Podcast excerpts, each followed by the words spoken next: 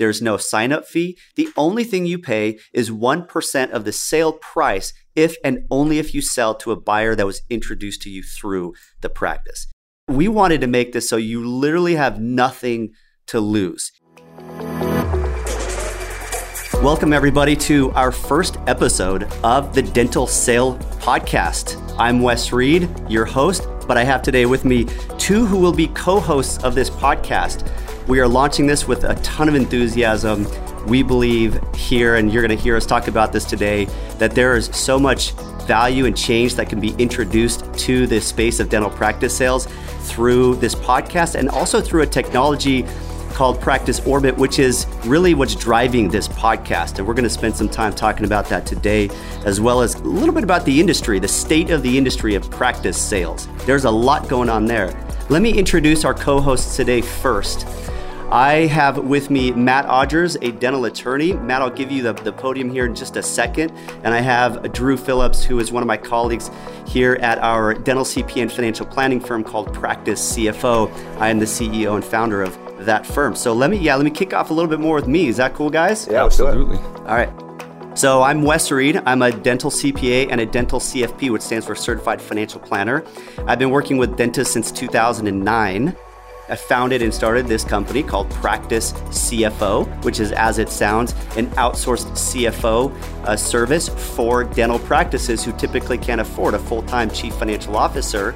And so we provide the accounting and the tax and payroll services, but then we layer on the most important services, which are financial planning. We now have 40 people at the company, and we have probably 300 dentists we work with throughout the country. On the side, we have now created, I've, I've created a, a technology called Practice Orbit, and you can find that at practiceorbit.com. We're going to launch into that. I'm super excited to go over the details with that. But that is me introducing technology into a space that I think very, very much needs it. And a good portion of my heart and soul and resources and time are now going into this second item in, in my career called practiceorbit.com. So very, very excited about that. All right, let's pivot to you, Matt. Give us a little intro.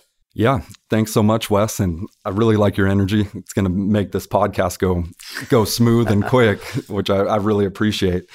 So, as Wes said, my name's Matt Odgers. I'm a California dental attorney, and I've been doing dental law for the past 10 years now. And I got into dental law actually through Wes. I had started my practice right out of law school and was doing general business law and some estate planning. And then kind of networked and connected with Wes, who asked me if I wanted to help one of his clients set up a dental corporation, and I was all about it. And just kind of went from there, started getting more and more involved in corporate setups and then got into practice acquisitions, buying and selling practices, and then partnerships and lease reviews. And now that's about 95% of the work that me and my firm does. I'm a San Diego native and split my time now between Lake Tahoe and San Diego and been working with Wes and Drew here on the Practice Orbit website and the launch of the technology and I'm super excited about it. I think it's a great product and the three of us have kind of used our experience in going through so many of these transactions and all the pain points to come up with a product that hopefully alleviates a lot of those pain points and makes it easier for all of our clients to be able to get deals done. Cool. Yeah, we are. I'm glad you mentioned that. We are here in San Diego. It's beautiful down here. We work with clients all over the place as well. You do too. Although, uh, do attorneys just have to limit their work to the state that they live in? So it's a bit of a gray area to a degree. I've, I've got relationships with attorneys in a lot of states, and so we co counsel when there's a state specific issue but we do do transactions all throughout the U.S. And just for clarity, your firm is Odgers Law, correct? Yeah, that's right. right. Odgers Law. O D G E R S Law. Matt and I met when we were working in these little dungeon suites in these executive spaces. We were just getting started up. And I was just trying to make it and launch with a couple clients and you were down the hallway i looked you up on the directory yeah. i think i slipped my business card under your door that's right and, and then, then, we you, went to the cafeteria yeah lunch. i remember that and since then we've worked a lot together. And I've and I've worked with a number of attorneys over over the years. You know that Matt on both the buy side and the sell side, but we sure have had a good chunk of experience working together. And it's always been such an awesome experience to do it. And I'm so happy that you're a part of this this podcast and the Practice Orbit initiative because I think you know so much about the space, especially from a legal standpoint, that would become very valuable for our listeners and also for the users of the podcast. Welcome to the show. All right, Drew, give us a little intro. I'm sure some people may already know you since you host, co host the uh, Dental Boardroom podcast for Practice CFO with me, but go ahead and introduce yourself. Yeah, so I'm happy to be here. This is a great new segment of our journey, and in the dental space, and I'm looking, really looking forward to it. It's a revolutionary technology that I really think is going to shape transactions from here on out. I got my start in public accounting. I am a CPA. I worked with private equity companies in the valuation of their target companies, mainly more so as an income statement audit on the CPA side of things. And so I got pretty familiar with the transaction space more generally in the middle market. So we were doing much larger deals than you find in the typical dental space, you know, 100 million to 500 million dollars per transaction. Um, and so when I went over to dental, I took that experience with me in the transaction space, and I really hunkered down in the transaction space specifically to learn the ins and outs of the dental business, the operational side, and then ultimately, you know, what separates, you know, financially independent dentists from those that may not have found the way to, to make that happen for themselves. And I made it a mission alongside my good friend, Mr. Wes Read here, to get as many dentists financially independent as I possibly could throughout the remainder of, of my career. And I think we're doing a pretty, pretty dang good job of that so far. You know, so much of what we put our emphasis on is creating value for clients. And as CPAs and financial planners, we do a lot of that on the practice CFO side by integrating their accounting and their personal financial planning. In this new space where we're extremely targeted, I mean, just working with dentists is a niche of ours, but now we're going inside of that niche to niche even further here with Practice Orbit and emphasize that juncture, that inflection point in the life of a dentist where a lot is happening. This is the sale. And it's not something you want to wait till the month of or even the year of. This should be staged well ahead of time in order to make it a successful event and to also maximize the equity value out of your practice to apply that to that next step in your life, whether that's retirement or or buying another practice or whatever that may that may be. And there is a lot of complexity. There's a lot of anxiety that can take place during that experience. There's a lot of mistakes that can be made. There's also a lot of, I think, exploitation in some ways of the seller who doesn't know that space of law and accounting and tax and finances around the sale of a dental practice. So we are very niche in this one. If you're thinking about selling your dental practice in the next five years, I hope you listen to every episode because I think we're going to have some great content for you. All right, let's Absolutely. go ahead, Matt. And let me jump in there real quick, Wes. You really hit the nail on the head with the sellers, but I just want to quickly talk about buyers. Yes. And the other kind of the other leg to this to our system is going to be getting the buyers into the system and then also helping them figure out exactly what they want and introducing them to a practice that has exactly what they want. And so through our platform, the goal is is to make sure that buyers come in happy and completely educated on the process so that they can find that perfect practice and kind of create their career around it. And we'll address the question do you need a traditional dental practice broker in order to access qualified buyers to make that transition successful? So stay tuned. We will touch on that subject. Why are we doing this podcast? Well, obviously, one is for to make the industry and dentists aware of this new technology called practiceorbit.com, which I, I'll dive into a little bit here in a moment. But I would like to say first, we really want to educate clients. All of us here in this room are in a space where every day our job is to educate clients on critical decisions they're making, whether that's around the legal aspects of, of their practice and their life, or whether that's around the financial aspects of their practice and their life.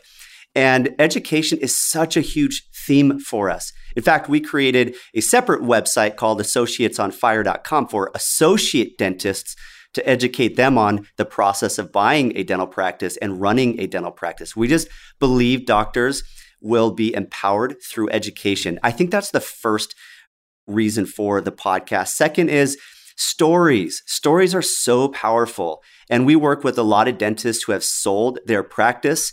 And I love to hear their stories. Why did they sell? What went wrong? What do they regret? What did they learn? And so we're going to invite dentists who have sold to come on and just share their story so people who are going to sell later might learn directly from the doctors themselves what that process was like. So we're going to have some really cool content there. Absolutely. And on the stories, the more of these transactions that I've done as an attorney, every single one has a different set of facts. And those facts can either make or break the deal. So the more of the stories that you listen to, the more exposed you are to those facts. And when you're in the middle of your transaction, whether a buyer or seller, you'll be able to look back on some of these stories and see the way it played out. This will help with stress management. This will help to be able to predict what the outcome's going to be. But hearing what other people have done, short of being like Wes, Drew, and myself, and and actually living through so many of these transactions, hearing third parties tell what happened and what came up and how they overcame it or how it ended up not being an issue or how it killed the deal is going to be incredibly valuable. Agreed. Drew, anything you want to add to some of the education aspect of our podcast and what we're trying to accomplish with it? I'm looking forward to getting into the meat and potatoes of how Practice Orbit works, and I think we're ready. All right. So that's really the the other reason, the third reason I'll say. So education, stories, and creating this community that's built on a platform, a technology platform. Let me talk about this concept of technology that creates community. There are technologies called multi-sided platforms. Most of you probably have never heard of that term multi sided platform, although you probably interact with it every single day. Let's let's uh, guys, let's go ahead and talk about some examples of multi-sided platforms, and then we'll sort of pivot into how Practice Orbit is a multi-sided platform and what it's intending to do as a multi-sided platform. One example would be OpenTable. I think a lot of people are familiar with OpenTable. OpenTable is a company that doesn't own a single restaurant. It's not a customer of a of a restaurant. It simply creates the ecosystem, the space for those two parties to come together, easily find each other, and have tools to connect up and have a positive experience as a diner in a restaurant. And and so every time I go out to a restaurant, it's almost always through OpenTable. I just love that technology. Another one would be Uber. Uber is a company that doesn't own cars.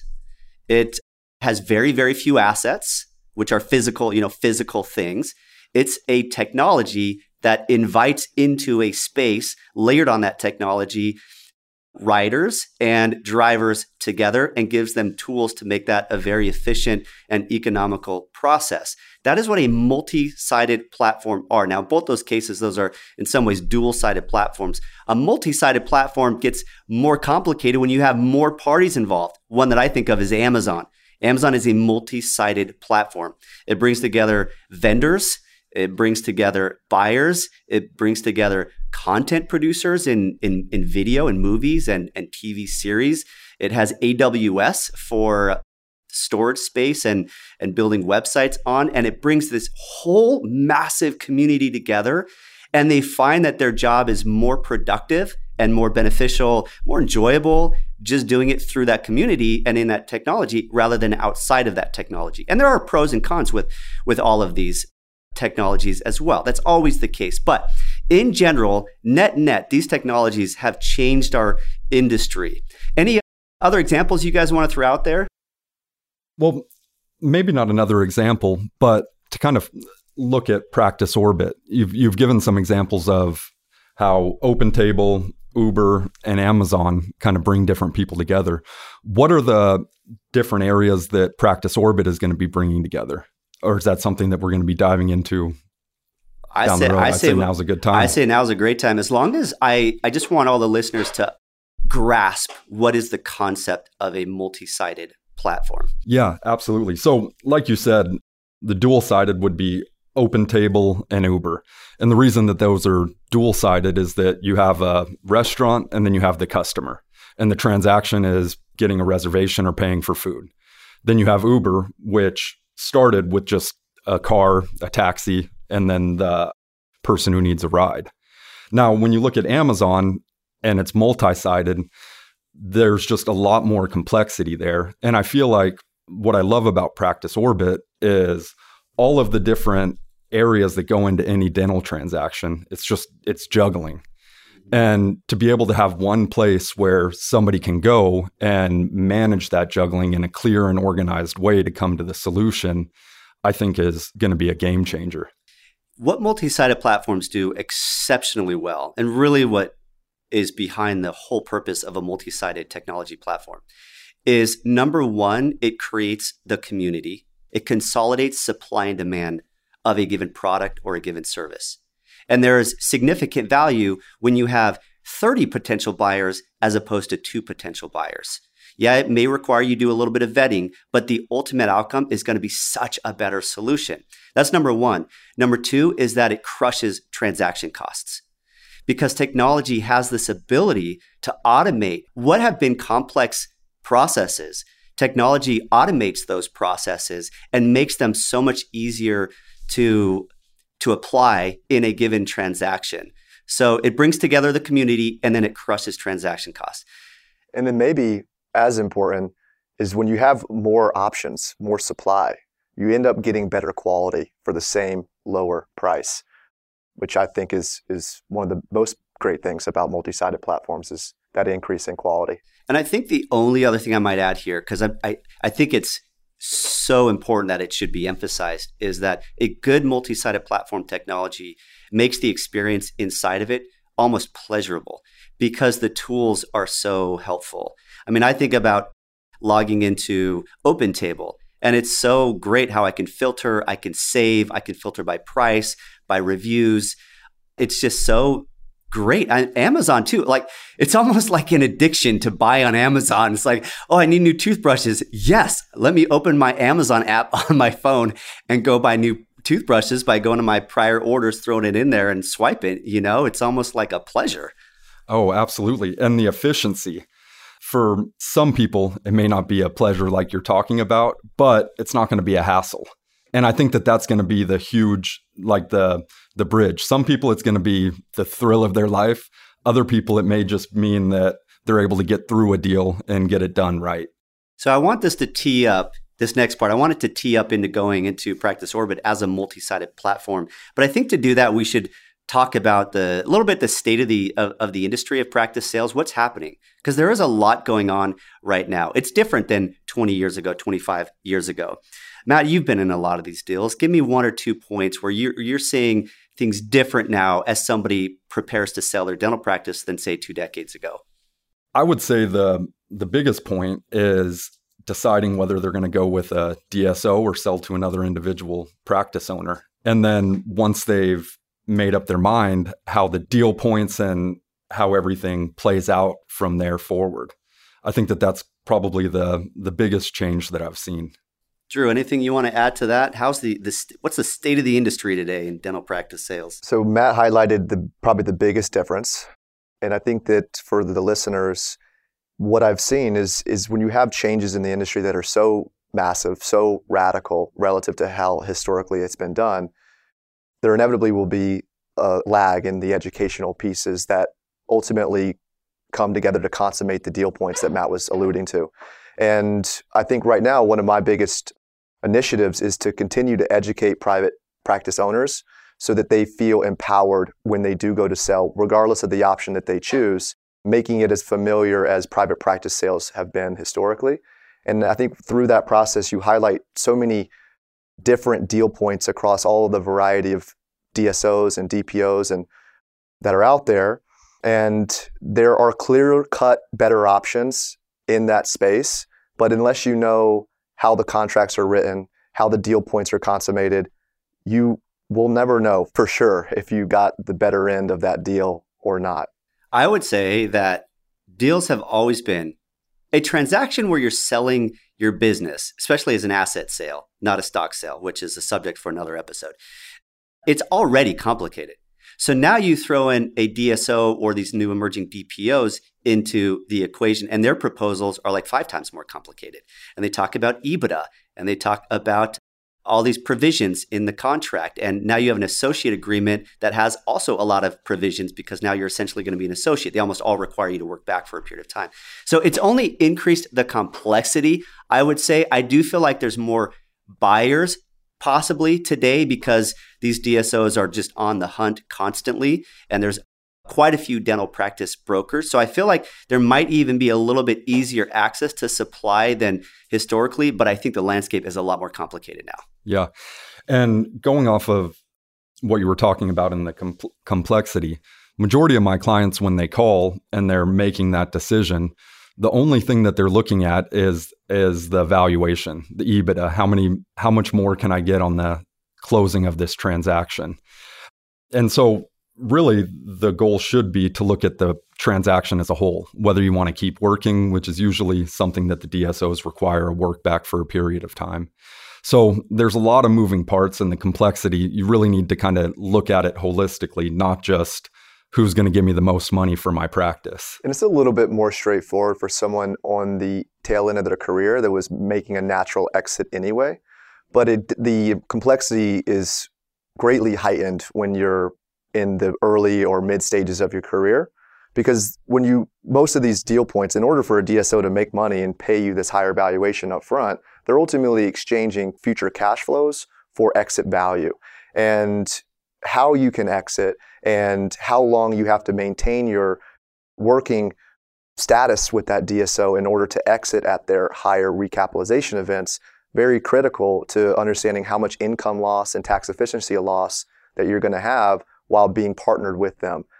Because all things being equal, you will typically, generally speaking, if you're producing, say, a fixed amount of a million, regardless of its private practice or DSO, you're going to make more money after tax as a private practice owner because you don't have, you're being paid based on the margins of the business and you have freedom on the tax planning strategies that you deploy. Whereas as you're an employee of a DSO or a DPO, you're going to be beholden to their income arrangements. And ultimately, that's going to lead to not only income loss, but also tax efficiency loss. Are you looking to sell a dental practice? If you're a seller, how do you find a strong list of potential buyers? There's no MLS or Zillow for dental practice sales. In such a fragmented market with transaction costs so high, many dentists selling their practice feel discouraged. That's why I built PracticeOrbit.com. Practice Orbit is modernizing how dental practices are sold. Through its online marketplace platform, it brings together buyers and sellers directly. Sellers can easily and anonymously showcase their practice on the site for free.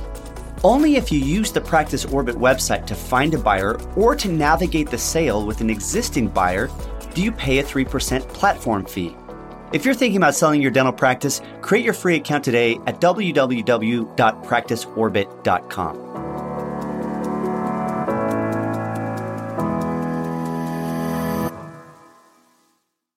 lot of good content there.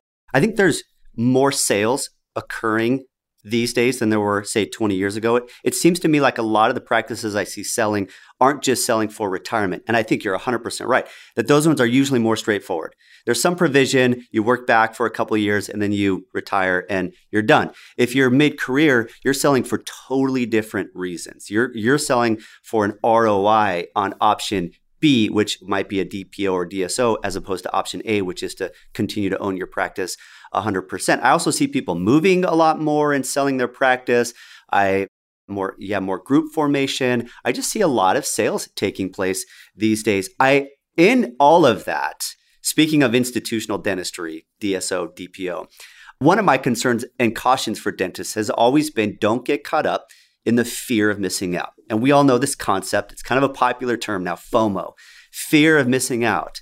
Oh, my cousin sold his practice. He partnered in a DPO. So and so sold to a DSO. Look how much money they got. And what they often will hear is just the glitter aspects of it, but they're not hearing the dirt. And there's a lot of dirt sometimes under these. And I'm not going to necessarily be an advocate for, or neither am I going to criticize. I just want to talk about all of it, the pros and the cons of all of this. And one one more comment on this is that with these institutional practices, these large group practices, generally there is private equity behind it or there is a equity behind this.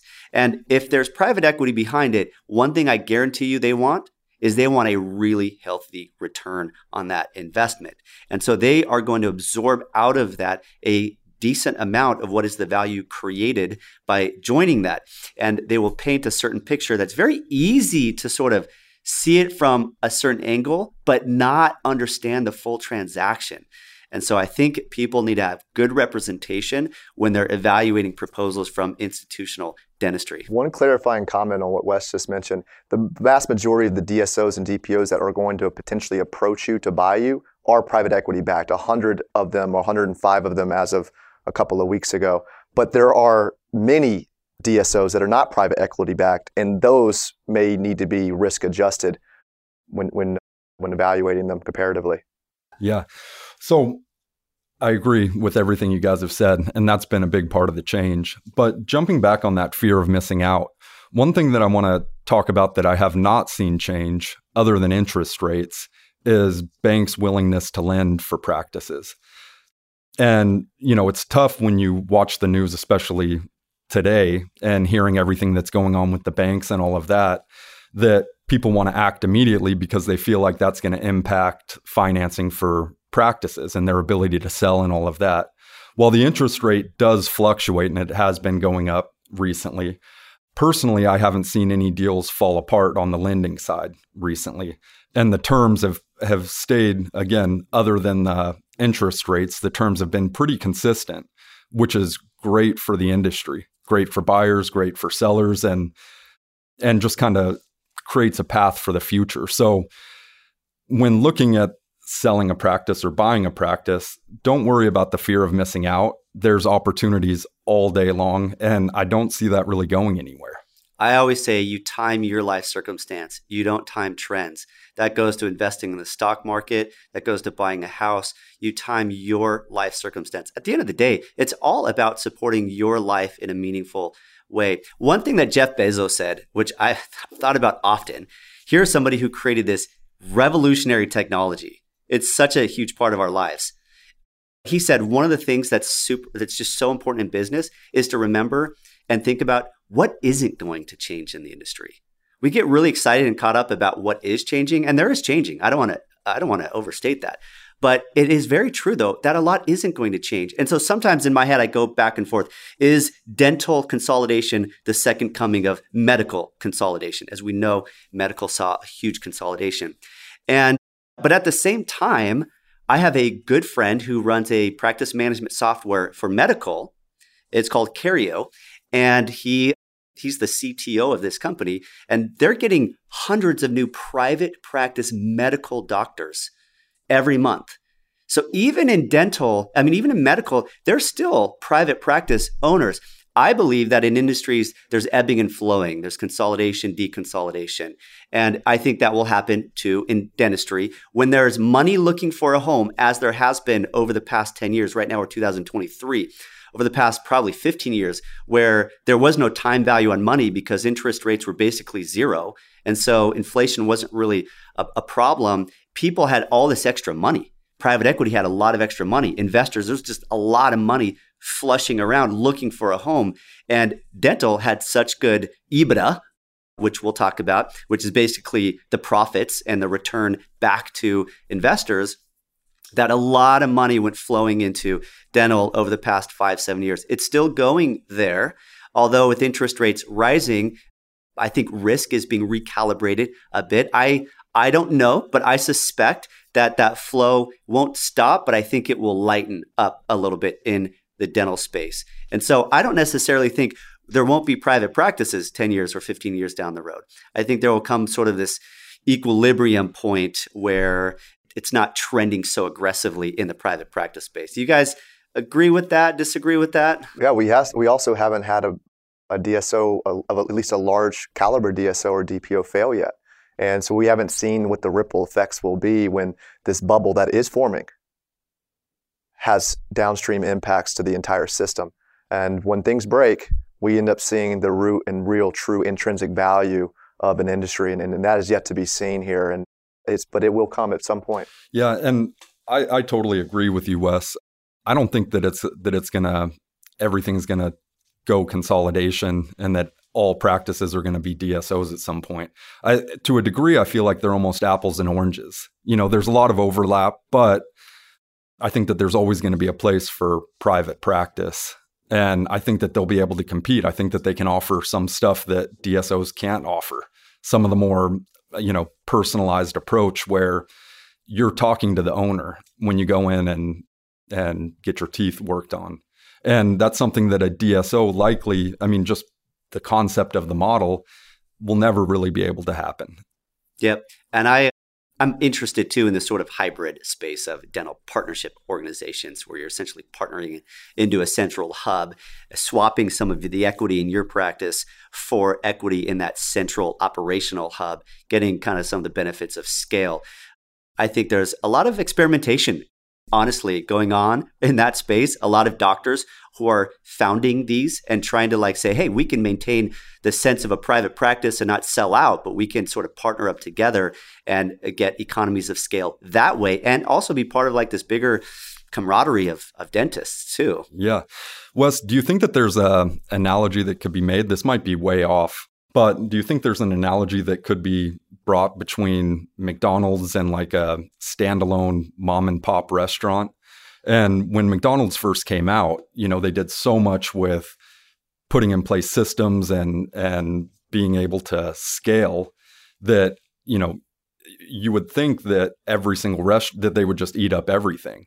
But the reality is is that they're kind of two separate models altogether.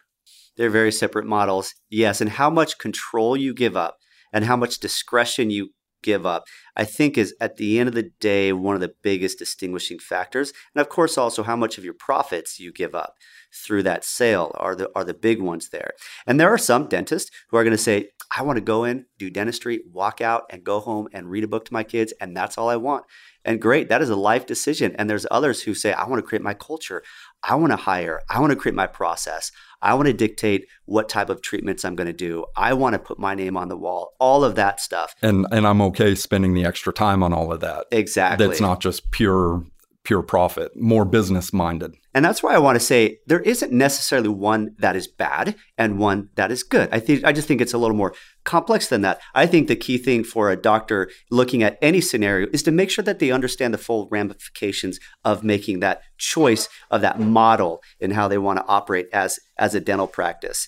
I do think that with interest rates going up, I mean, look at what happened with Silicon Valley Bank. Everyone thought this was like the bank in Silicon Valley. It was like if you had an account That's there, name implies you were going somewhere as a tech startup on Silicon Valley, and then the great do fall. They really do. So when when Drew says the jury's out on who's going to fall, I do believe there will be some some pretty big ones that will fall when the music stops. Okay, let's let's now go back to practice orbit a little bit because we're talking about this space that there's a lot of dentists coming out of school. And I know when I go to a school and I speak, which I do with some frequency, I ask, how many of you want to own your own dental practice? And most of the hands still go up. I see it decreasing a little bit, but most still go up. And I say, how many of you will go and work for a large group practice? Most of the hands go up. And that's okay. I think it's a great place to cut their teeth. They have to deal with student loans, get settled, all that. But I think at the end of the day, still a lot of people want to have that autonomy of owning their own dental practice, which is why I think dental will always, always have a very strong, vibrant, private space within the industry. So, how does Practice Orbit now? How do we introduce Practice Orbit as a technology in, into all of this? Well, number one, Practice Orbit can help create a market. I want to talk about that for a second. There is no MLS, multiple listing services, for dental practice sales like there are real estate, like there's housing. And so, what practices are available when you're looking to buy? Really, it's who do you know? Who's the local broker? Who is your supplier connected with that they could share with you? Maybe down at your dental society. And so you're just sort of like poking around, trying to get a name to surface and hoping that, you know, hoping you get lucky. It's sort of what it comes down to. And so, what Practice Orbit is doing as it gets out in the marketplace and awareness is gained around it is it's going to create that marketplace. And right now, we very much need that. This is very different than housing and real estate. I don't need an agent to find my house, to find a house. And I, when I bought a house, I didn't I didn't have an agent when I found the house. Why? Because the agent doesn't make the market. The agent for me was helpful because after I put in my offer letter and it was accepted, I didn't have an, an accountant or attorney like dentists do when they sell their practice. I didn't have anybody. So the broker or the agent did sort of walk me through that, that process. And I, I found some value there. Could agents in real estate eventually be phased out? Probably, probably going to happen. I mean, technology is, is going to do that. Now, the real estate industry has a strong grasp on their territory and they're not letting up and and I don't know when or how that will ever happen. But I, I do think that there is there's a threat there with technology. Well, in dental, it's a little bit the opposite. Once a, a buyer and a seller find each other and the a letter of intent is in place, usually the people who consult them through the process are the accountant and the attorney. Now, obviously, this is self serving a little bit because we're accountants and attorneys here. But this has just been my experience that there's not a whole lot of broker involvement other than to try to move things along from LOI to closing. And so, Practice Orbit, first and foremost, is to create a more efficient, more transparent market, i.e., consolidate the supply of dental practices with the demand for practices in one place. That is number one. Anybody want to add? You guys want to add to to that marketplace creation component of Practice Orbit? I think having a clear definition of our experience with brokers up into this point, which we, we have plenty of, of great brokers out in the market. This is not a, a, a, a smack to them at all. But if I look at the key fundamental pieces that they are held accountable to during the transaction, they have a brand in that this market. It's a fragmented market, but they have a brand in their local community and they are a flagship for people to come and hopefully turn up a deal. So that's number one. They make a market, although albeit a smaller market, right? More geographically centered market. And what's the next thing that they do? They help to aggregate the documents that they have found in their experience to be needed by all of the other assisting parties, bankers, CPAs, attorneys. And so they're going to help the selling dentist aggregate that information and compile it in a way that's they know is going to be needed. And then third, they help to stick the deal timeline together, right? When earnest money goes hard, which means, you know, when a deposit that you made initially no longer belongs to you because you're out of what they call the due diligence period. And so they're helping the deal stick to these sort of timeline dates. Outside of those three components, unless you, Matt has more. Yeah, I think I've got a fourth component, which is a huge part of a successful transaction, is managing the parties' expectations and letting the parties know. I mean, the, your attorney and your accountant are also going to do that, unique to their to their specific field. But there's so much outside of the contract and of the accounting that a good broker is going to step in and say, listen, this is how it's done, and I, preserve that goodwill. And so that the parties don't hate each other at the end of the transaction, which would kill the deal. Well, especially if they're working back, if the seller's working back, they're going to be colleagues at yeah. that point. Go ahead. I, no, I was going to say I used to think that that was more true than, than I do today, but and I I preface that with a good broker. Yeah, there, yes. which yeah, there are still plenty. Just like attorneys and accountants. Yeah, there are and dentists grades of effectiveness and involvement and responsiveness and knowledge. And I have found some brokers to be extremely worth, I think, a lot of what they're compensated. And I, there's other brokers who I would never say that. And th- the same for all of us here, like like I said. But I also think not just expectations. I also think emotions. Yeah. I think a good broker, a, what they could do after the LOI goes in is just manage emotions because things come up. Drew and I were on a, a deal where he was representing one side, I was on the other side. And we were talking about membership plans and how do you handle prepaid for the year membership plans from a patient who, do, who doesn't have insurance? How does that affect the price if pre, they're essentially prepaid? Contract receivables and orthodontists, AR. There's so many deal points, and we're going to talk about a lot of these deal points in, in our podcast series. But they raise a lot of emotions, and a lot of times a buyer seller wants to pull the eject lever over something s- small, but just because they're emotional about it. So brokers can come in valuable there as as well. And if there's a broker listening, we want to say, hey, we respect you. Like the way the landscape is today, there's some good value that you provide to it. And even Practice CFO has had a broker to help a lot of our clients sell in time. So I'm not, this is not anti broker per se. This is just saying that there's a need for technology to improve the space. And I think most brokers would acknowledge that that point. Oh, absolutely. And to be clear, we would love to work with brokers. That's part of our our plan is to fold them into the system. Where um, they can use Practice Orbit as a platform to prepare their prospectuses, to deliver it out in the marketplace, to to manage inquiries, legal documents, things like that. Yeah. Yeah, exactly. Cool. Well, let's talk about some of the tools inside of Practice Orbit. So number one value proposition is it helps make the market. Number two are the tools. Let's talk about some of these. So there's a search page, just like in Redfin or Zillow, with, a, with literally a map, and you can search practices. You can filter it by by by specialty. There's a couple filters in there, and the practices by default are not they're anonymous. So a pin will drop on the map, but it will drop in a general area. It won't drop on the street and the specific location, nor will the doctor's name be displayed. No personally identifiable information is going to be on that. We could call it prospectus, but I like to call it a practice profile page. No personally identifiable information is on that until inside the system, this is another tool or feature, is that it has a built in non disclosure agreement or NDA. Once an inquiry is submitted and the NDA is signed, then the full details of the practice open up to the, the, the person inquiring, uh, i.e., the buyer. And once that connection is made, now, now a market is potentially made. Buyer seller come together, they meet. Within the system, there's a chat room, and they can chat, and it keeps a historical record of the chat. And the buyer and seller can each also create their team that's representing them inside the system through that process. So there's a, a team page and they can indicate who's their accountant, who is the attorney. If there's a banker, maybe there's a practice management consultant. There's a list here of potential team members, and you put their contact information in, and then they can be invited into that transaction as well and into that chat room. That way, everybody's on the same page. One of the most difficult aspects about practice sale is just how disjointed the process feels to everybody in whose hand is the baton right now? Are we waiting on the banker? Are we waiting on the attorney for the lease? Are we wait, waiting on due diligence to be done?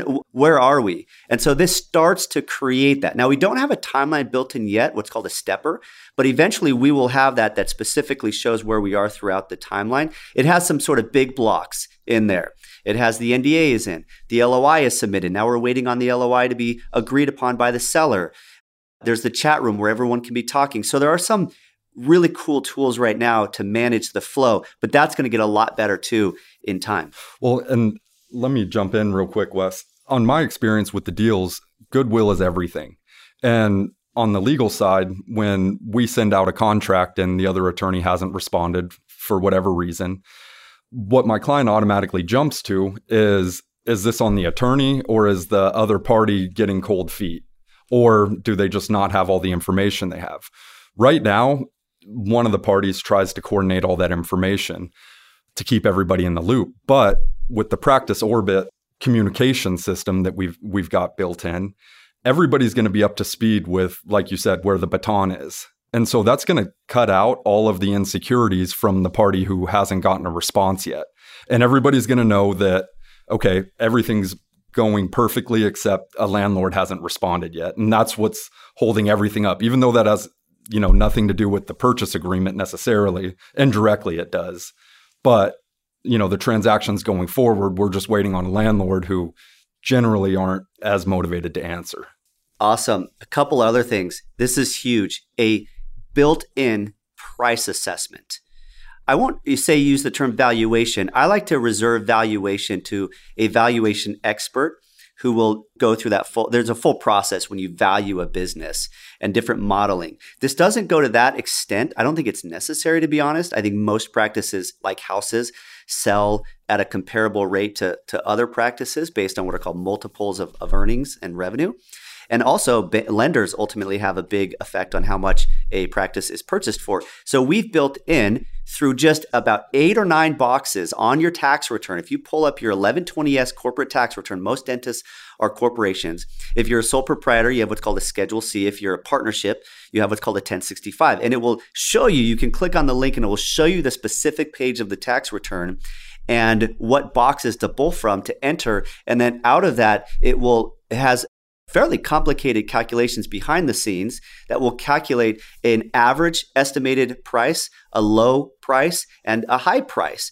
And the more detail you put in, the more specific that price becomes.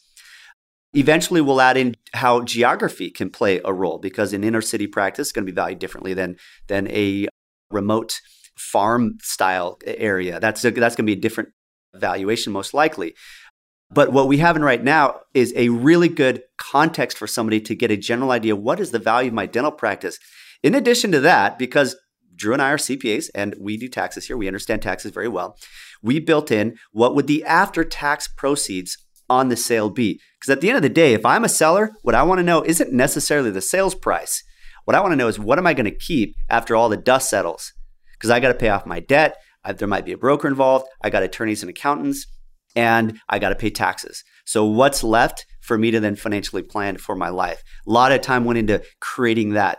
Also, it calculates an estimated EBITDA, which is always being asked for these days. Wes, what's my EBITDA? And so it calculates your EBITDA. Now, you can create a free account and go in and put in the details of your practice. There's no skin off your back, and it will help calculate your, your EBITDA. That's another really cool, cool aspect to it.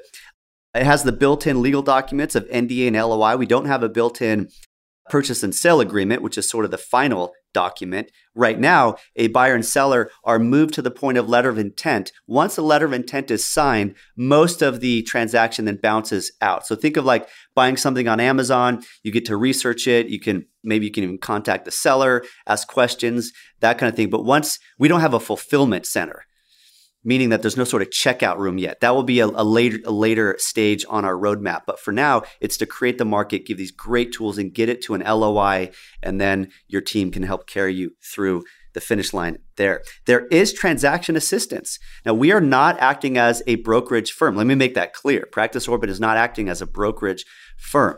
This is a platform that we are providing, and there's a platform fee that both a seller and a broker can use as a technology as a licensed technology.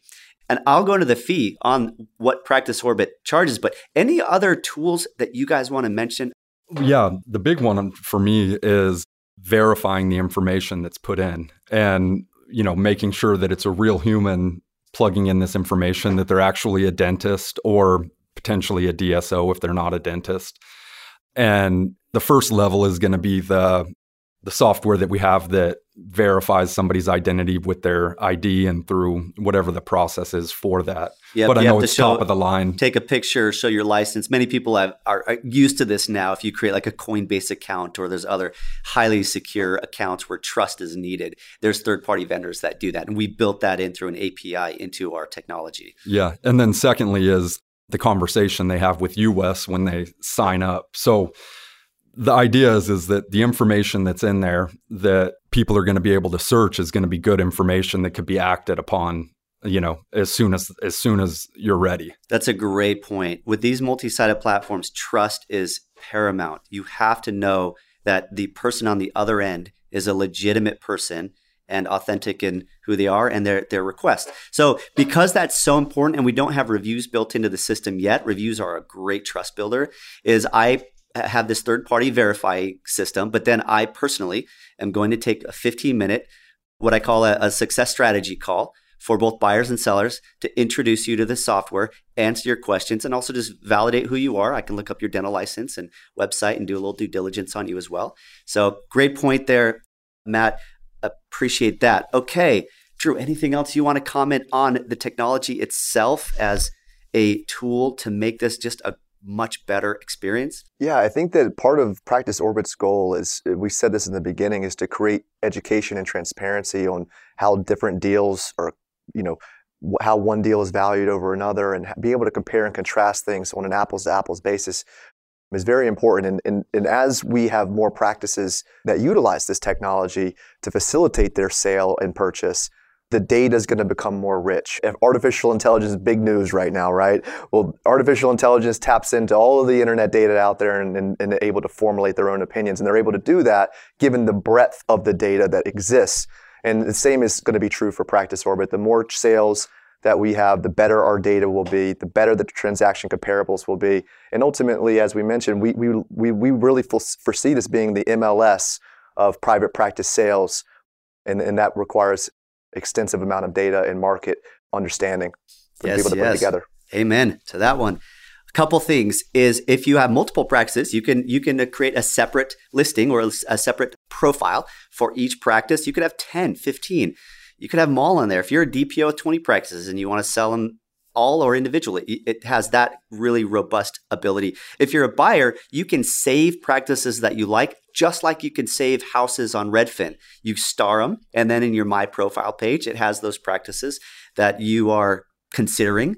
And it has a number of other sort of small tools like that that just make it really really helpful and then lastly price okay we're this is not a listing fee so if a seller lists or presents their practice through practice orbit out in the marketplace through their practice profile and let me emphasize too creating a practice profile can be done on your own that's we have what I what I say we've turbotaxed this. TurboTax has taken a complicated process and made it easy for individuals to do as a consumer. We have turbotaxed the prospectus, which is your all the details about your practice, the financial information, your staff information, your technology information, your insurance detail. We've made it so that you can probably most likely do this on your own. Now we do have transaction assistance. We have support. If you need support, we can we can help you through some of this. But this is something that you can you can do on your own and the profile looks beautiful.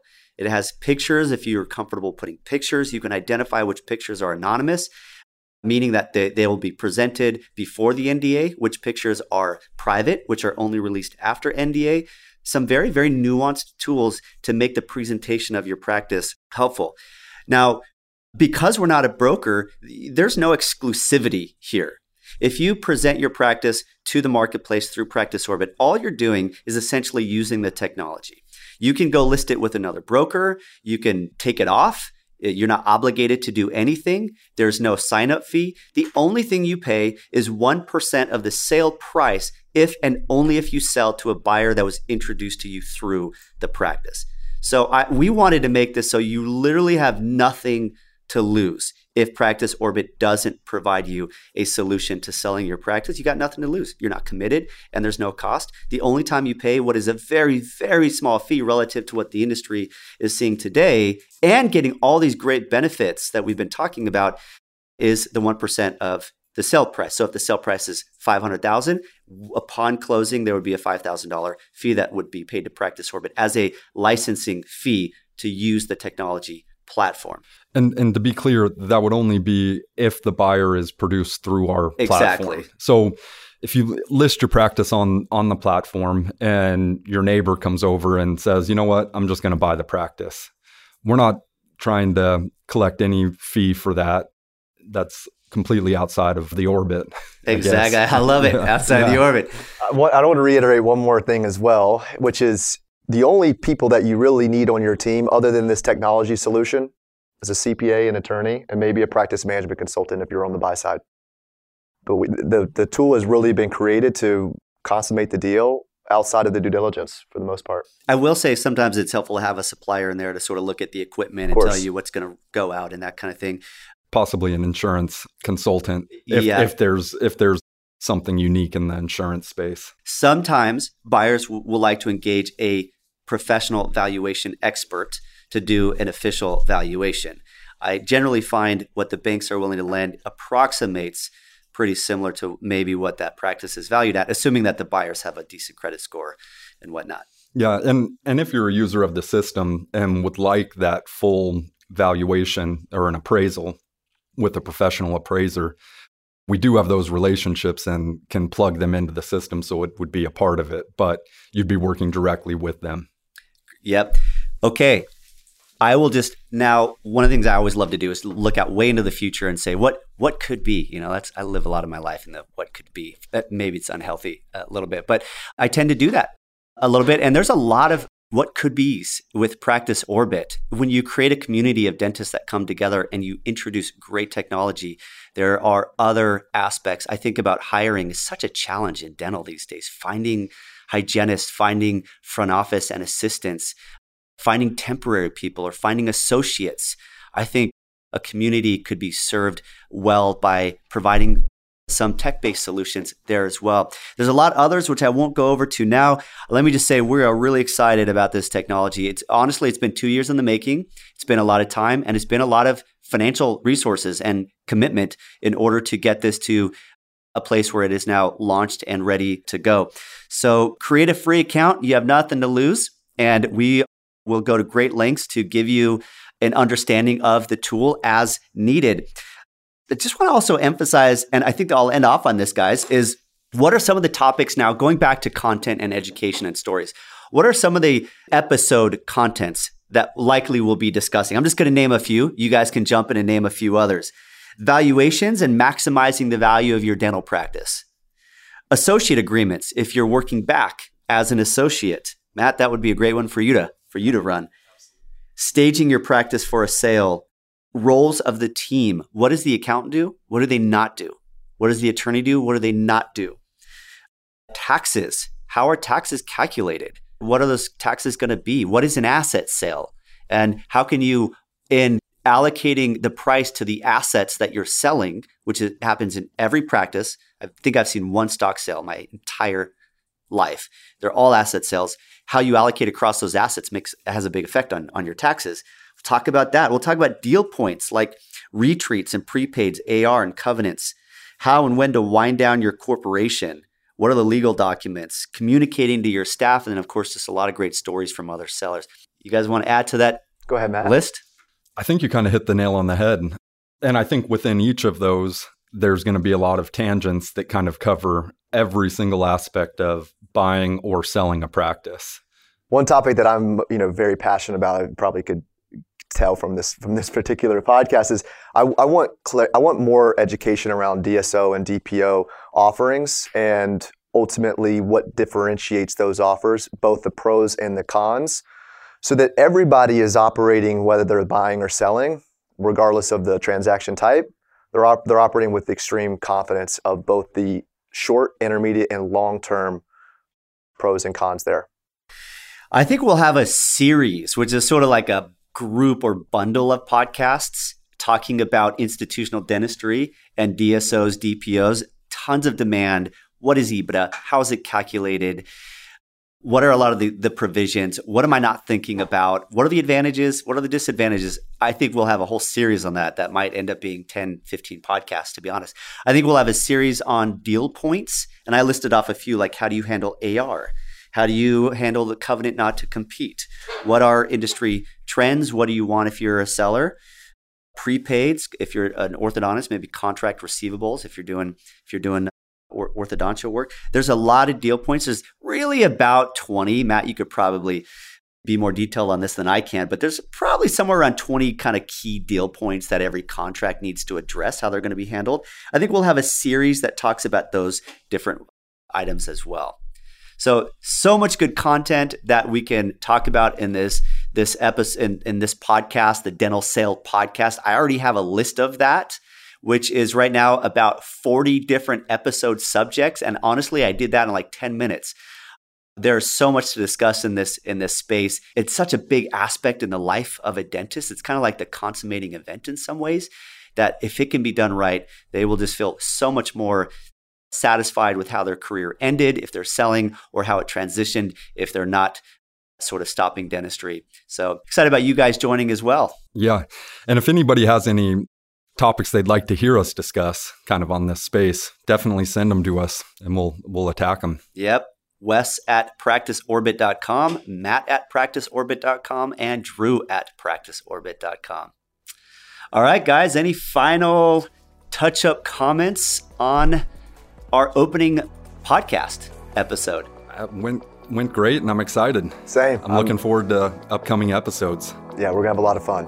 Yeah. All right, guys. Thanks for joining. Thank With you, that, signing out.